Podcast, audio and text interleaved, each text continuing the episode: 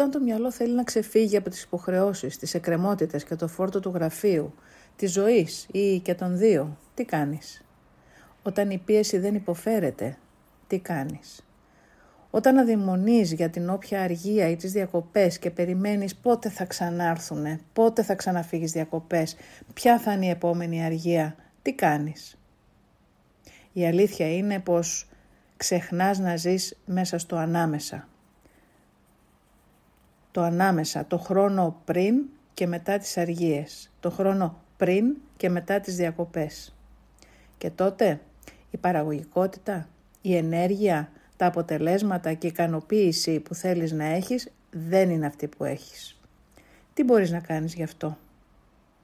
Έχω μια πρόταση. Δοκίμασέ την σήμερα κιόλας. Να οργανώσεις τις μέρες σου και το χρόνο σου διαφορετικά. Και έτσι θα κερδίσεις το παιχνίδι του ανάμεσα, απολαμβάνοντας και τη διαδρομή. Τι μπορείς να κάνεις? Για αρχή, τρία πράγματα που μπορείς να μην κάνεις. Μπορείς να ξεχάσεις τις ατελείωτες λίστες εργασιών, αυτά τα πασίγνωστα to-do list. Το μόνο που κάνουν είναι να δημιουργούν πίεση και να μην σου δίνουν κατεύθυνση, να μην μπορείς να εστιάσεις κάπου συγκεκριμένα. Το δεύτερο, να μην επαναπάβεσαι στην ικανοποίηση της διαγραφής των εργασιών από τη λίστα σου. Τι θέλω να πω?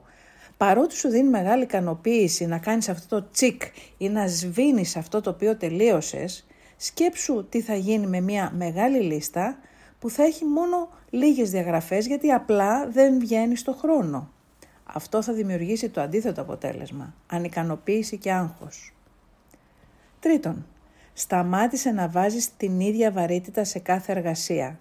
Δεν είναι όλες ίδιες. Κάποιες εργασίες έχουν πολλαπλασιαστική δύναμη και είναι μοχλή για το συνολικό τελικό αποτέλεσμα. Τι μπορείς να κάνεις? Τι μπορείς να αρχίσεις να κάνεις? Είναι να αρχίσεις να δημιουργείς λίστες προτεραιοτήτων, όπως τις λέω εγώ. Αυτές που έχουν μέσα τα σημαντικά και τα μη επίγοντα. Αυτά που ποτέ δεν σε φωνάζουν να ασχοληθείς μαζί τους. Αυτά που συνήθως μπαίνουν τελευταία ή ούτε καν τα καταφέρουν να μπουν στη λίστα εργασιών. Εκείνα που αν εκτελεστούν δίνουν όθηση σε όλα τα υπόλοιπα που έχουν να γίνουν και μας γεμίζουν ενέργεια και ικανοποίηση. Δεύτερον, απάντησε σε αυτά τα ερωτήματα.